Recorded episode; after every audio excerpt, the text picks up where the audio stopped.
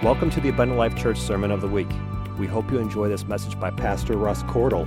For more information about Abundant Life Church, please visit www.abundantlifechurch.org. I have a word from the Lord this morning. I promise you it's a word from the Lord. It's going to be a word from the Lord all the way through because most of what is sitting on this platform is a lot of word from the Lord, from His scripture. But God has laid something on my heart that I think at this moment in time, at this place that the church in, is so critically important. It's something that we've got to walk out of the building with today, locked in, shut down, completely attached to who and what we are, if we're going to continue to strive and thrive as Christians in this world as God carries us forward. Romans chapter 6, starting at verse 12, you're very familiar with these scriptures. It says this It says, Let not sin therefore reign in your mortal body that you should obey it in the lusts thereof. I want, to understand, I want you to understand again the word lusts in that scripture does not necessarily have things to do with uh, uh, amorousness and, and physical um, interaction, uh, intimacy. It has to do with fulfilling just what you want to do in your flesh, just doing the things that you are doing exclusively for you outside of the will of God. Now, uh, verse 13 says, Neither yield. I want you to pay attention to that word yield, ye your members as instruments of unrighteousness unto sin. What members are those? Your mouth to say things that are wrong or to do things that are unpleasing to God, your ears listening in on things that you probably shouldn't uh, hear, eyes that can see and look into things that maybe we shouldn't be looking into, uh, yielding those members unto unrighteousness and unto sin. But yield, he says, yourselves unto God as those that are alive from the dead, and your members as instruments of righteousness unto God. For sin shall not have dominion over you, for you are not under the law, but under grace. Paul goes on to say, God forbid, excuse me, he goes on to say, what shall, what then? Shall we sin? Because we're not under the law, but under grace? God forbid. Know ye not that to whom ye yield yourselves servants to obey, his servants ye are to whom ye obey, whether of sin unto death or of obedience unto righteousness. In other words, if you yield yourselves as servants unto, this, unto sin, you're yielding that unto a spiritual death. If you yield yourselves unto the obedience of righteousness, you're yielding yourselves to life.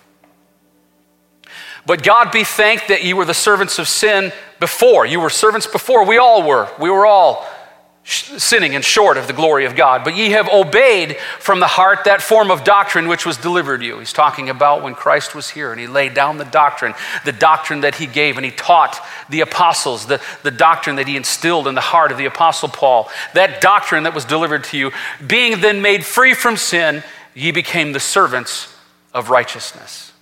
You can be seated this morning, yielding what you yield yourselves You've heard me often refer again and again to what we're seeing in the world around us, the world right now, succumbing to just incredible things that we haven't seen before. Many of you are looking at your TV screens and your, and your computer screens and maybe your phones, and you're seeing things you thought you would never see in the world, in a country that we live in, the United States of America things that are shocking us. This is new territory that we're entering.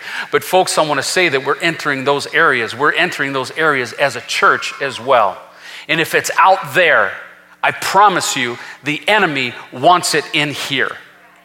The culture of the world is always standing at those doors and at those windows. I get an image of the enemy just standing right outside those windows, staring in, looking, I want to get this into this church. I'm not happy that this church exists. I'm happy when this church closes because of fear of diseases and other things. I'm happy when I can get the culture of the world into this place.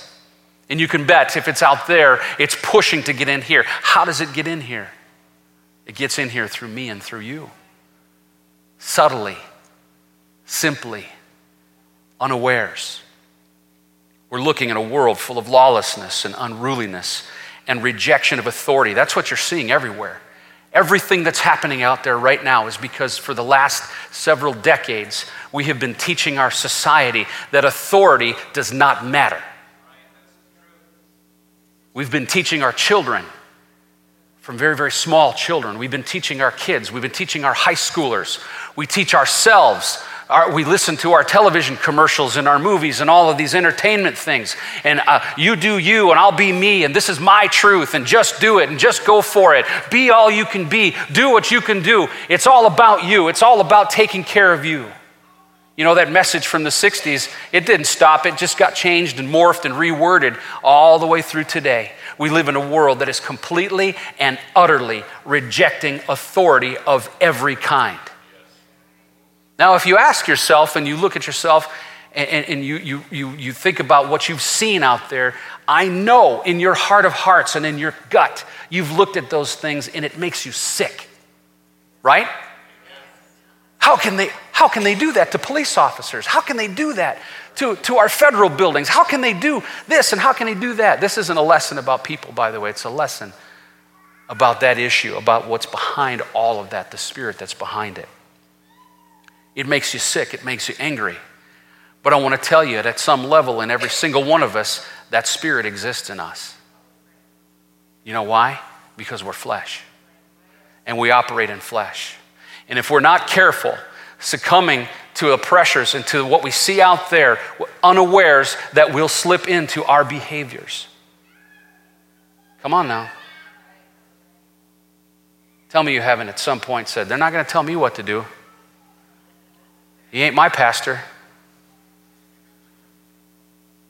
Right? I know the Word of God. I've been around here longer. I'm, this new boss I got at work, I've been doing this job for 20 years. I know what I'm doing. Come on now. It's all crept in our minds at times. We're flesh. It's what the enemy wants. But that yielding that I was talking about, that Paul wrote to the book of, uh, excuse me, to the church at Rome, it's the essence of humility, is what we're talking about.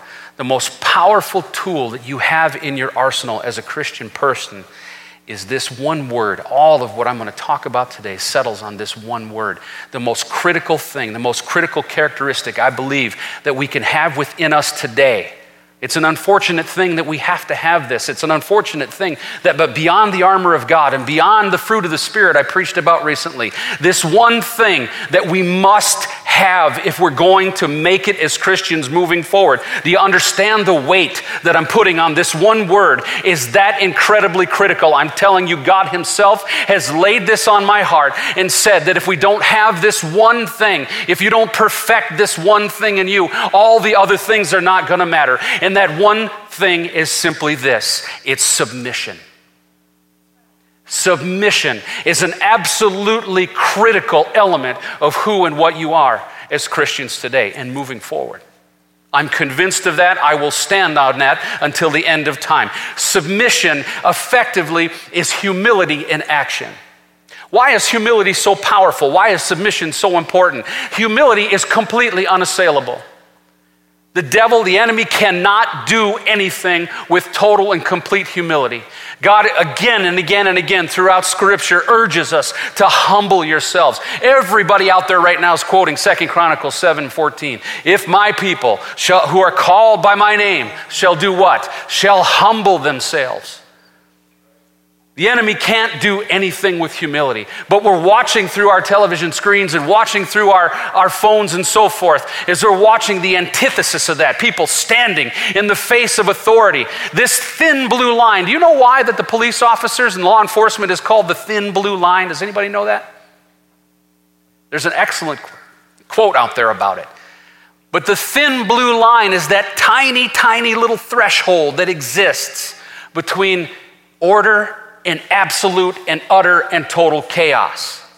And that thin blue line right now, that t- it's called the thin blue line because there's only a tiny fraction of the people of the United States of America that call themselves law enforcement.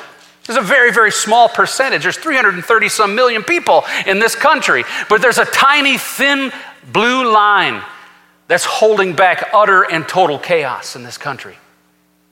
And it's fracturing before our eyes. It's succumbing to that spirit that's out there. But God's in control, and God knows.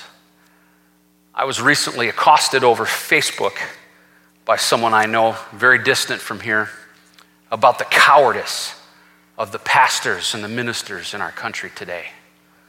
Why aren't you standing up for this? Why aren't you doing more? Why aren't you stepping in? As though I should pick up a firearm and show up at a, at a rally and maybe let off a couple of shots. Why aren't you doing more about this? You pastors, you Christians, you claim to protect this country, etc. And I came back and I said, try this idea.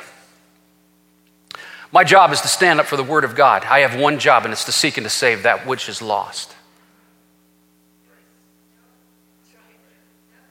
It's not my job to go defend, unless God calls me to, to go defend this nation, to support that. It's my job to seek and to save that which is lost. It's my job to pray for my nation. It's my job to support and stand up for authority. It's my job to teach my church the true essence of what we need to be in this, in this community. And it's not warriors, not yet, not now. God has not called us to take up arms and defend. Folks, if, you if you need to defend your home, if you're under attack personally in your vehicle, your family's in danger, absolutely. I'm not telling you not to defend yourself, and you do that how you're called to do that. I'm talking about this idea that we're supposed to take up arms and get involved in this conflict and fight and battle and rattle and fuss and yell and scream at one another. That's doing a lot of good right now, isn't it?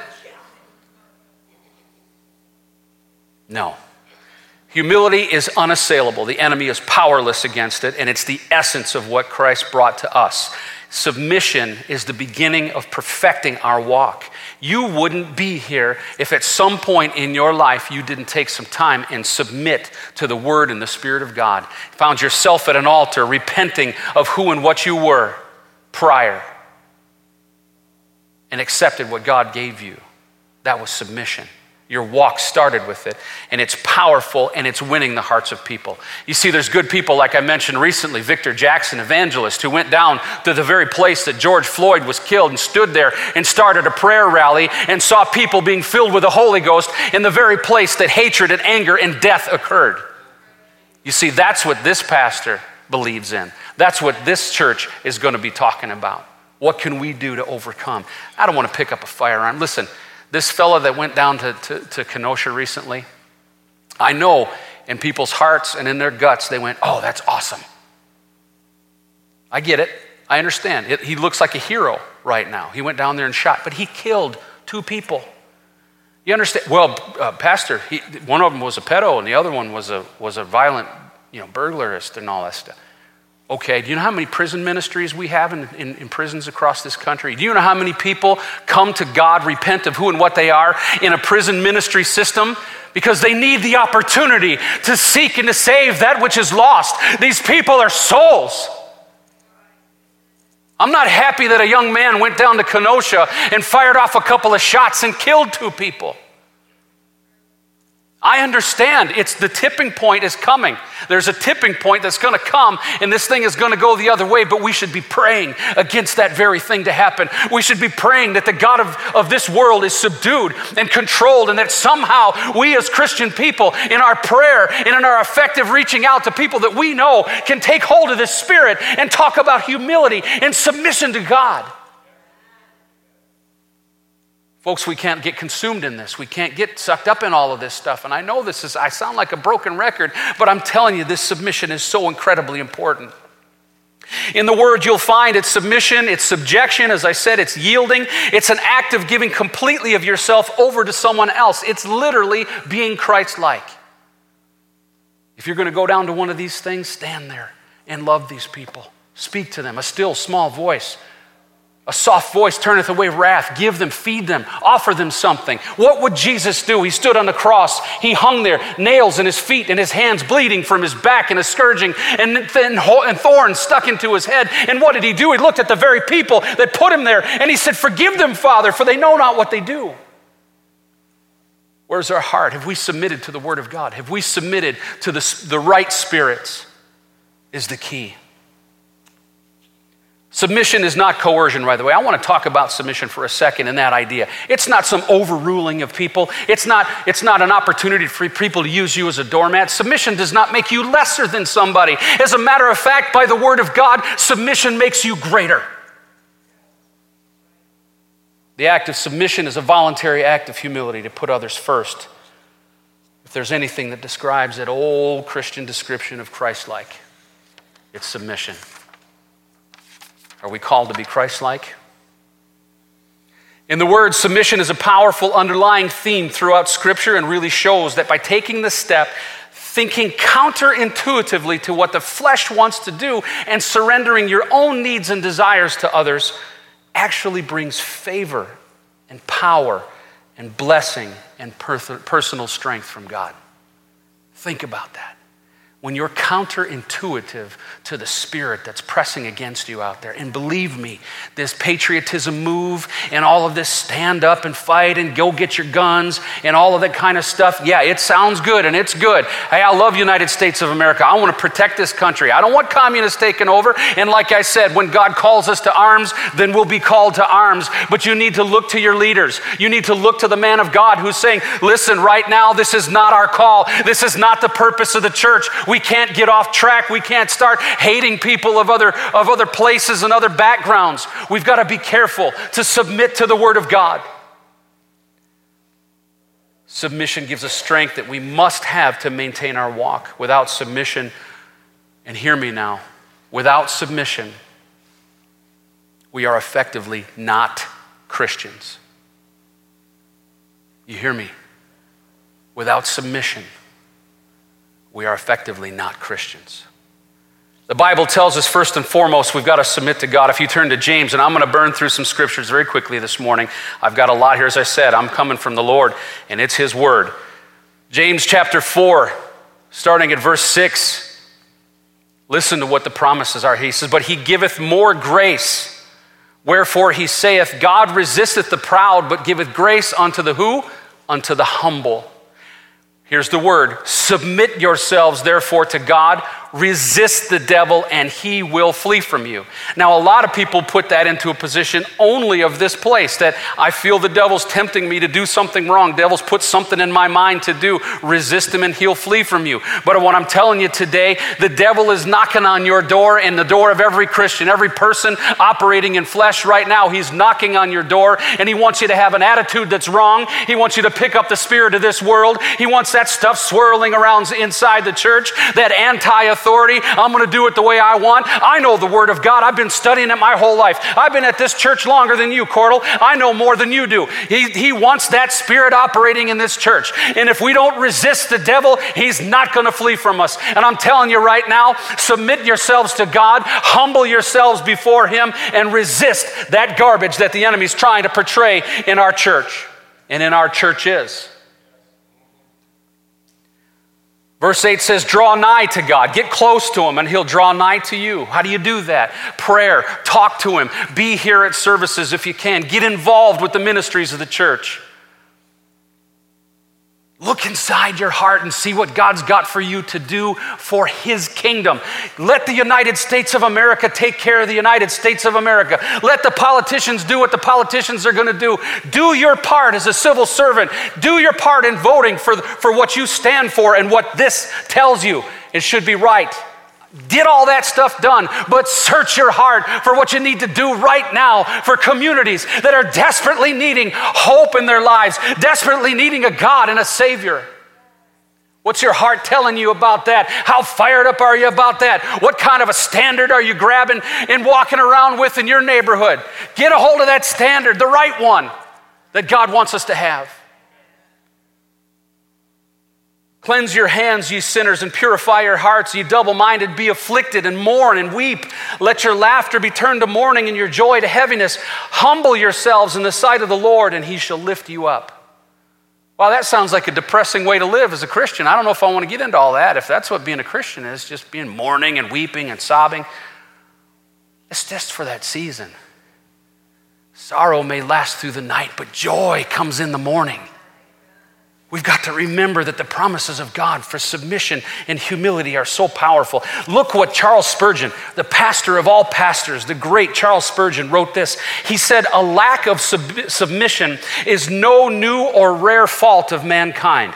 This isn't a new invention of the BLM movement, by the way. Ever since the fall, it has been the root of all sin. From the moment when our mother uh, Eve stretched out her hand to pluck the forbidden fruit and her husband joined her in setting up the human will against the divine, the sons of men have universally been guilty of a lack of conformity to the, to the will of God. They chose their way, excuse me, their own way, and will not submit their wills. They think their own thoughts and will not submit their understanding. They love earthly things and will not submit their affections. Man wants to be his own law and his own master. Charles Spurgeon wrote that over 100 years ago. Powerful. Look at Romans 12 and 1, another scripture you know very well. I beseech you, brethren, Paul writes to the Romans, I beseech you, I'm, I'm pleading with you, I'm pressing you. Therefore, brethren, by the mercies of God, that you present your bodies a living sacrifice, holy, acceptable unto God, which is your reasonable service. And be not conformed, Sister Robin, you spoke this scripture this morning. Be not conformed to this world, but be transformed by the renewing of your mind, that you may prove what is that good and acceptable and perfect will of God. Okay, there's a lot of stuff in there right now. Your body is a living sacrifice. There are things implicit, explicit in the Word of God. The Word just says these are things that you need to do to present yourselves a living sacrifice, holy and acceptable unto God. Anger, patriotism, self righteousness, these aren't fruits of the Spirit. They're not sacrifices, they're not submissions. It's easy. You know what? It's easy to get all fired up and, and, and, and, uh, and self righteous and patriotic. That's easy to do. Anybody can do that. Anybody get on the side, one side of political, you can pick a side on anything. Think about it. Anything, you can pick a side and stand up for it. Make, uh, I love people that are brand loyal about things. They crack me up. I bought a Ford. Everybody thinks I'm a Ford guy. Oh, you're a Ford guy. Oh, those are garbage. Blah, blah, blah, blah. Chevy's the greatest thing in the world. Then you got the Chevy guys, and they're, oh, no, Ford's garbage. Ford stands for found on road dead. Fix or repair daily. We are so prone to get a hold of a side, to get a hold of a cause, to get a hold of something that's meaningful and, and has virtue and all of these great things. And we assign great levels of virtue to things to, that to God, He sits back and He's laughing. What? This, what? First Peter chapter 2. We're commended to serve and to submit to the laws of men. Oh my. 1 Peter chapter 2 and 13 says, Submit yourselves to every ordinance of man for the Lord's sake. Not a lot of that going on out there right now, is there? You speed coming to church today? Cliff did. I saw him. Yeah, he's, he's got a lead foot.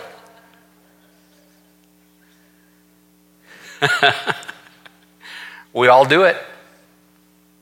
We decide for ourselves, well, I know it says 35, but I'm going to do 50 anyway. We do we all do it. Right? Come on, we're guilty.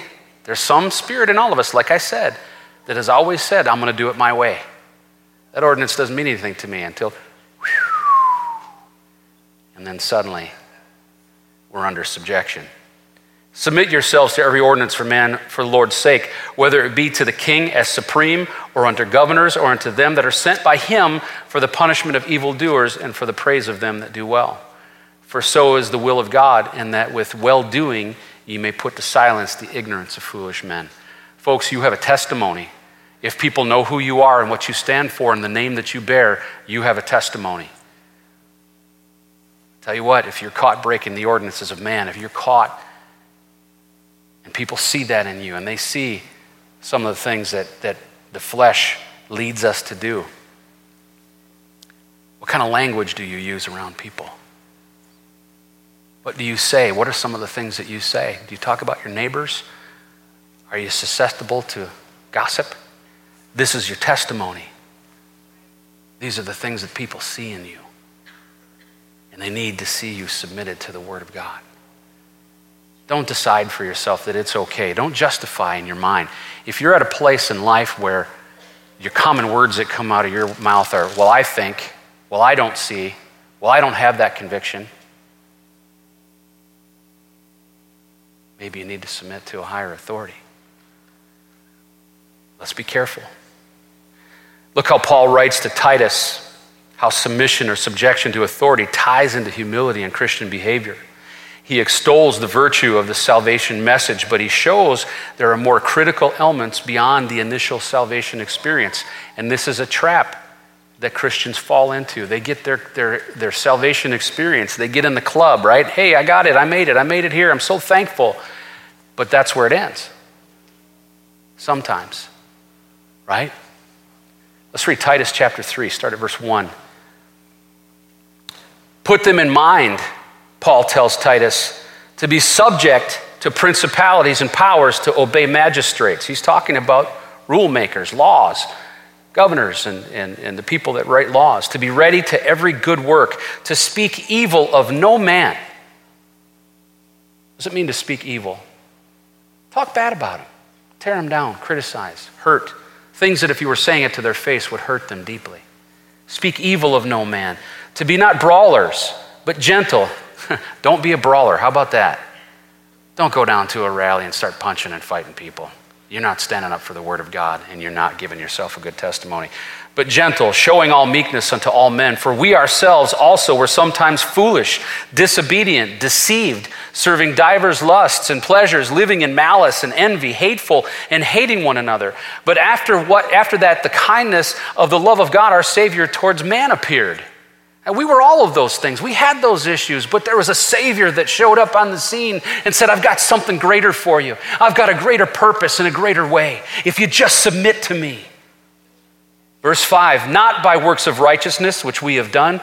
Brother John Matson showed me this scripture, preached about it one time. It has changed my views on certain things. It has really opened my eyes to messages from God not by works of righteousness which we have done, but according to his mercy, he saved us. How? By the washing of regeneration and the renewing of the Holy Ghost.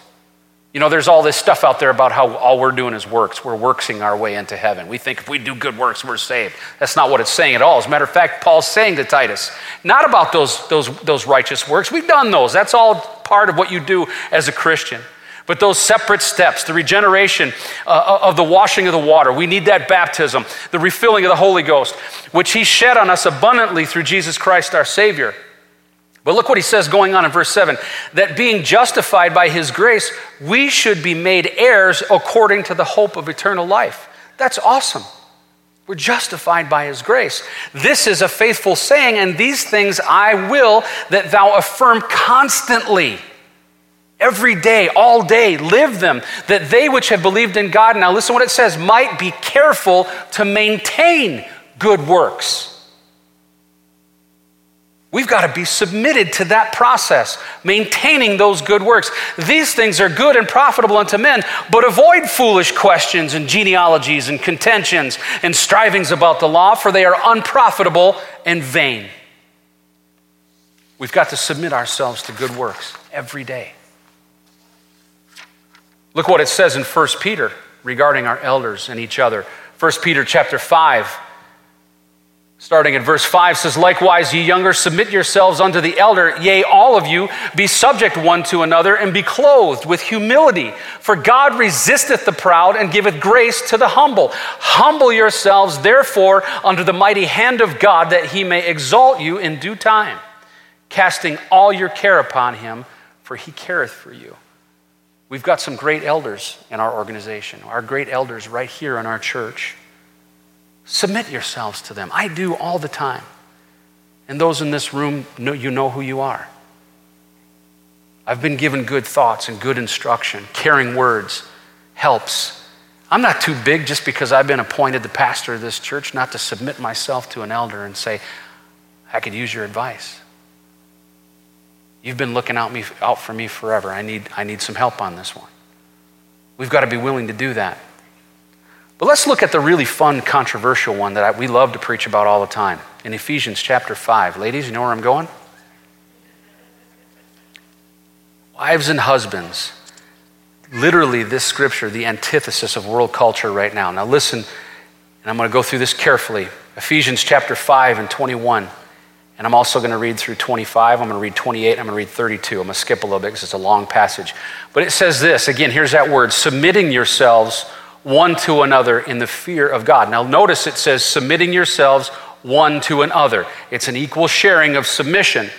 Wives, submit yourselves unto your own husbands. Oh, buddy, hold on. Hold a phone. We don't do that anymore. This is the United States of America, it's 21st century.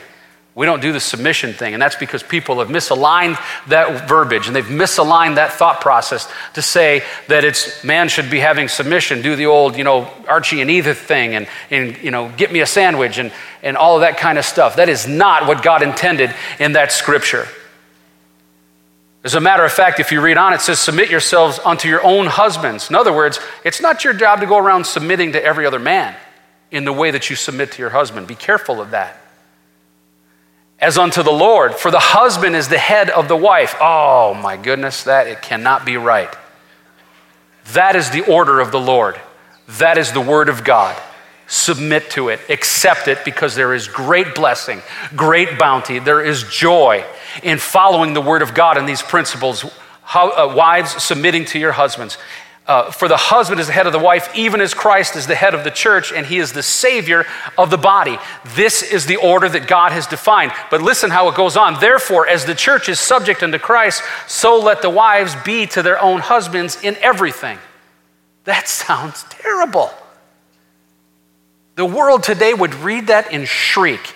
You antiquated, old fashioned, out of context, Old Christian people have no clue what you're talking about. This is the order that God has laid. There is purpose and reason. Now, listen to what it says in verse 25 Husbands, love your wives. Notice it didn't say wives, love your husbands. It says submit. You know why?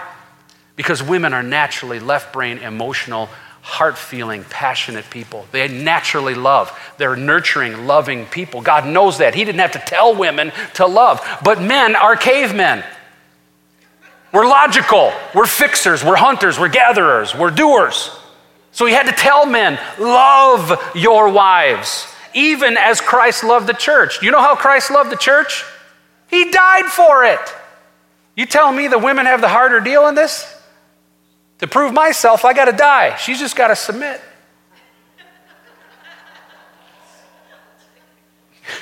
It's like the ham and eggs thing for breakfast, right? The pig makes the real commitment. See? Even as Christ loved the church, he gave himself for it. Husbands, you should be ready to die for your wife, literally. Sacrifice everything unto death for your wife. So ought men to love their wives as their own bodies. So not only do you have to love like Jesus and be ready to die, but you better be loving her like you love yourself and take care of yourself and the things you do for yourself. He that loveth his wife loveth himself. This is a great mystery Agreed. But I speak concerning Christ in the church. Literally, this level of submission is a model of the church, and we have to understand that. It's God's order. It's completely counter to world culture right now. When they lose, uh, when they lose uh, these, these principles, it's unfortunate. 50% of divorces are ending, marriages are ending in divorce. Infidelity is rampant in our world. Children coming from broken homes, not understanding the role of mother and father, bleeding into generation after generation. Why? Because they've lost the concept of the Word of God, the order that God has laid out, to submit ourselves to this concept. I want to tell you something, and she's going to hate me for this, and I'm going to be in trouble. But your pastor's wife lives by this, and our home is a blessing. We've been together 28 years. She believes in this. She allows her husband to be the spiritual head of her household.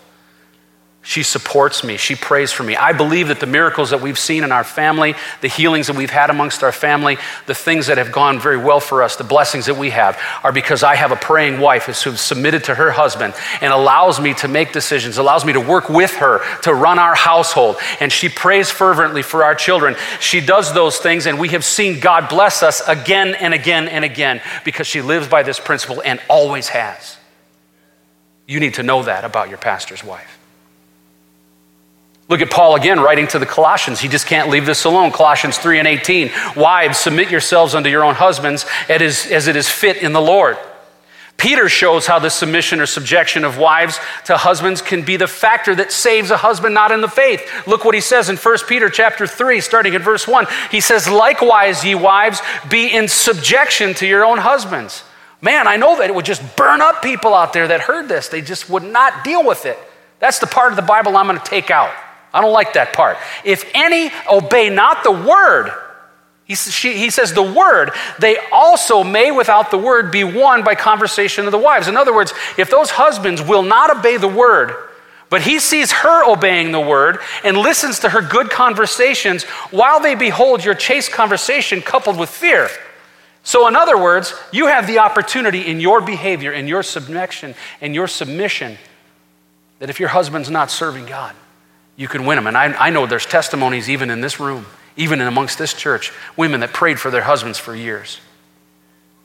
There's leaders, there's directors in our midst, and I know their testimony. The wife was here first and prayed for her husband. He was never going to come. You guys know who I'm talking about. But God worked on him through her, through her subjection and her submission. And they have a wonderful marriage. They're a wonderful family. They're happy and they're content, and God is blessing them. See, that's the secret submission. Now I'm going to get to a real tough one. I'll be closing here shortly. Pastors and bosses. When I was preparing this message, I thought, how do you preach this? Mike, how do you preach this without seem, seeming self serving? And, you know, you can do what he said. But I take the charge very seriously that is attached to the role of the shepherd. And it's difficult. Like I said, I've only been in the role for 11 months. But if you think that things were different, were, were completely the same, from the day before I was installed, and our district superintendent stood here and prayed over me and prayed an anointing on me. If you think I was the same after that as I was before, you are very mistaken. I didn't ask for this position. I never asked. I never asked God, I want to be a pastor. I never got into all of that. What I did is I submitted to God. I submitted to His will. And I said, God, what, whatever you want me to do. I was asked to pray about my burden for abundant life. And I did that. And God put a call in my life. And the day that I stood here and the general super, excuse me, the district superintendent prayed over my wife and I, and prayed an anointing upon us, something happened inside of me that I did not expect. And God has put a burden in my life and I put a burden on my heart for each one of you.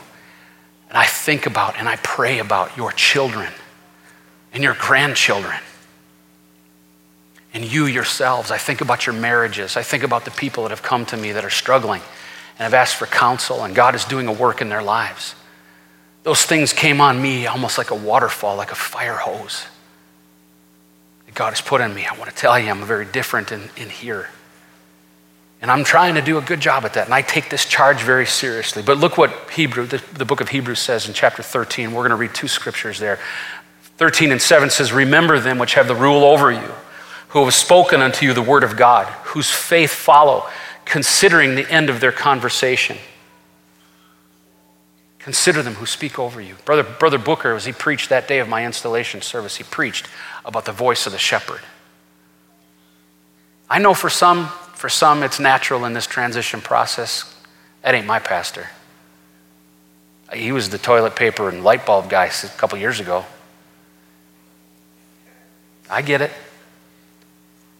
But I want to tell you that regardless of your thoughts and what you think you know and what, what God has done through the course of your time and how much more time you have than me and all of those different things, God has appointed me to this place. I take it incredibly seriously. I've got a long way to go to learn and to understand, but I seek Him every day. 13 and 17 says, Obey them that have rule over you and submit yourselves. Why? Because they watch for your souls as they that must give account, that they may do it with joy and not with grief, for that is unprofitable for you. See, I have to give account for every single one of you. And did I get up here and I, did I preach the word that God gave me to preach? Did I stand up for the principles of the word of God as He's given them? Did I do everything I could to make sure that you were going to be okay? And I live that every single day. And it's not a heavy burden, it's a burden. It's not a heavy burden, and it's one that I embrace.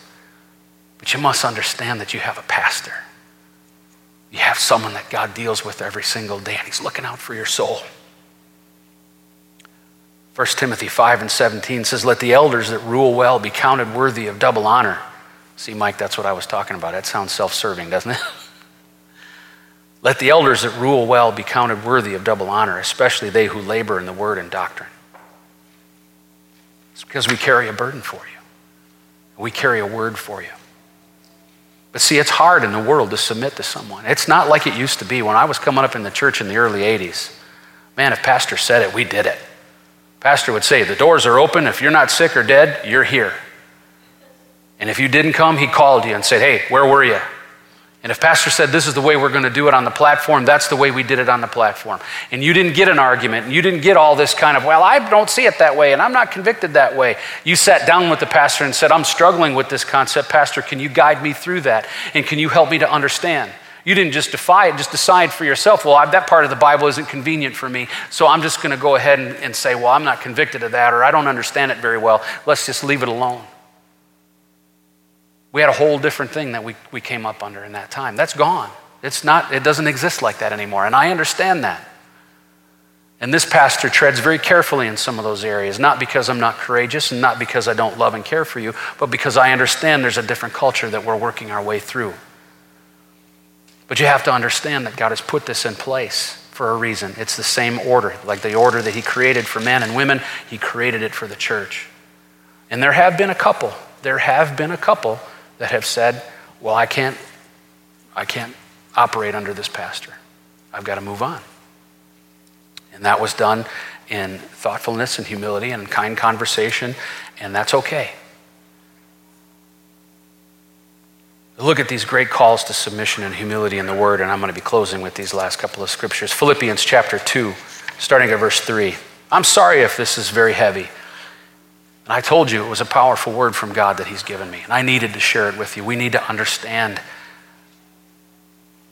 you need to be in a place of submission to the Word of God, to the elders of God, to the pastor in your place, to one another as Christians, husbands to wives. Submission has to be a critical part of who and what you are every day. Philippians chapter 2, starting at verse 3, says this Let nothing be done through strife or vainglory. If you're doing it and then you're just doing it because you're doing it and it's making you angry, don't do it. And don't do it for vainglory either. Don't walk around and say, Well, I'm super righteous. I do this particular thing the pastor says, or I have this, so look at me, I've got this badge of honor. Don't do things out of strife and vainglory, but in lowliness of mind, let each esteem other better than themselves. Look on the person next to you and say, You know what, Sister Tan, you are way better of a person than me. I know you're way better of a prayer warrior than I am. I know that. Look at that person next to you and say, I'm going to esteem you better than myself. Look not at every man on his own things, but every man also on the things of others. In other words, care for what people are challenged with, care for what others are going through. Your problems get really tiny and small when you take the magnifying glass off of you and put it on someone else, right? But every man also on the things of others. Let his mind be in you, which was also in Christ Jesus, who, being in the form of God, thought it not robbery to be equal with God, but made himself of no reputation and took upon him the form of a servant. It's talking about God manifesting himself in the flesh as our Savior. He took on himself the role of a servant. He could have become anything, he could have done it any way he wanted. But he took on the role of a servant and was made in the likeness of men. And I just want to say this one thing as a pastor that doesn't lord me over you, doesn't raise me above anybody. As a matter of fact, my role is to be servant. My role is to serve you, to serve your needs, to esteem you higher than me. But there is a word that God's going to give me, and it's my job to deliver it. And being found in fashion as a man, he humbled himself and became obedient unto death, even the death of the cross. Wherefore God also hath highly exalted him and given him a name which is above every name and that at the name of Jesus, every knee will bow of the things in heaven and the things in earth and the things under earth, and that every tongue should confess that Jesus Christ is Lord to the glory of the Father. See, all these people, you watch your videos and you see the news shows and you look at your phone and you watch all that, and, and it builds up anger in you and frustration, and you hate seeing what people are doing. But if you look at those things through the eyes of compassion, you know that no matter what happens, whether they find God somehow or not, where somebody reaches them with the Word of God, or a Victor Jackson prays them through to the Holy Ghost on the side of the road where George Floyd died, or whatever may happen, you can know this and understand that at some point, whether they want to or not, or whether they're willing, willing or not, they're going to stand before Him. They're going to stand before a place of judgment, and their knees will bow. They will bow to Him they will confess that He is Lord. You have to understand that. I just want to be in the place where I can help as many as I possibly can make the decision to do that now. See, I'd much rather do it now. Get on my knees before Jesus Christ, King of kings and Lord of lords. Profess him always as my Lord, willingly, because when that day comes, it ain't going to be hard. And I guarantee you, I'll get it to it before he asks. Because when I'm there, I'm on my knees. Because I've practiced it my whole life. 1 Peter 3 8 through 12 says this it says, finally, some of you are probably saying, finally, finally, be ye all of one mind, having compassion one of another, love as brethren, be pitiful, be courteous, not rendering evil for evil or railing for railing, but contrariwise blessing, knowing that ye are thereunto called that you should inherit a blessing. In other words, if you do these things, just keep in mind you've got an inheritance waiting for you.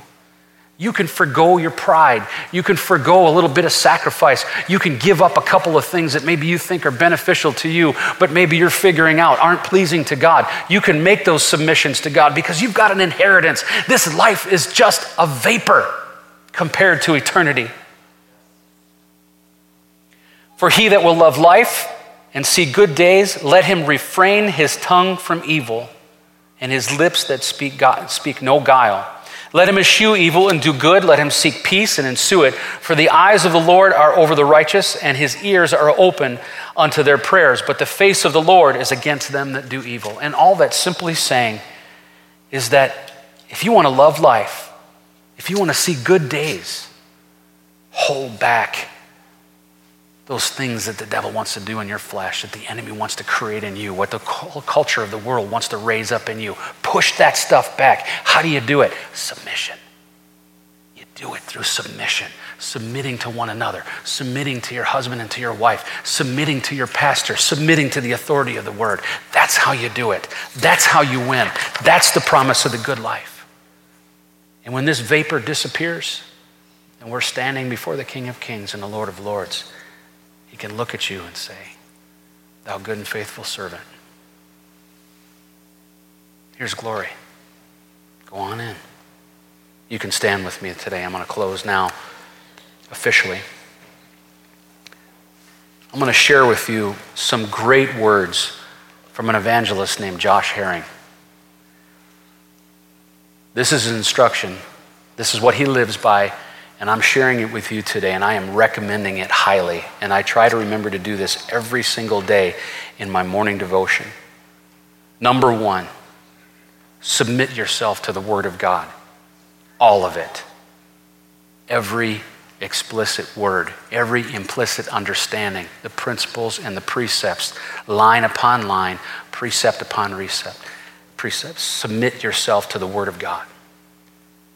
Number two, this is every morning now. When you get up in the morning, he says these out loud. He reads them off every day. They're memorized now. He reads them off. God, I submit myself to your word. And then he says, God, I submit myself to the name of Jesus. And I'm ready to use it. I submit myself to the blood of Jesus, the power of the blood. And you know that we can plead the blood, we can minister to people through the message of the blood. He says, I submit myself to the Holy Ghost. I submit myself, God, to your angels because I know that I'm just a little lower than them and the angels have power. I submit myself to the will of God. If God urges me, God puts something in my path, directs me, wants me to do something, I'm going to do it and I'm not going to resist Him. And finally, He says, submit yourself to the man of God in your life because His job is to watch out for you and watch out for your soul. And then finally, he says, I pray a prayer of forgiveness before I'm ever wronged. I pray it in advance. He says, I know it'll happen sometime today. Someone will disappoint me. Someone will upset me. Someone will hurt me. Someone will do something I don't like. And he says, I pray a prayer of forgiveness for whoever that may be so that when that arrives and that moment arrives, that root of bitterness can't start. My words won't come out wrong. I won't sin before God and say something or do something I shouldn't do. That I will not fail God, that I will not disappoint Him. So he starts his day out with forgiveness before the enemy can create a problem. So I submit to you today put this in your life. Add submission to who and what you are first and foremost in all of these areas. I read you from the Word of God. This isn't the Word of Cordle. This isn't my opinion. This isn't something I mistranslated or miscommunicated. It's not the way I saw it in the Word of God. This is the Word of God. You must live a life of submission moving forward. In Jesus' name, Lord, I'm so very thankful, God, for your Word. Lord, I know that sometimes we're so challenged in our flesh.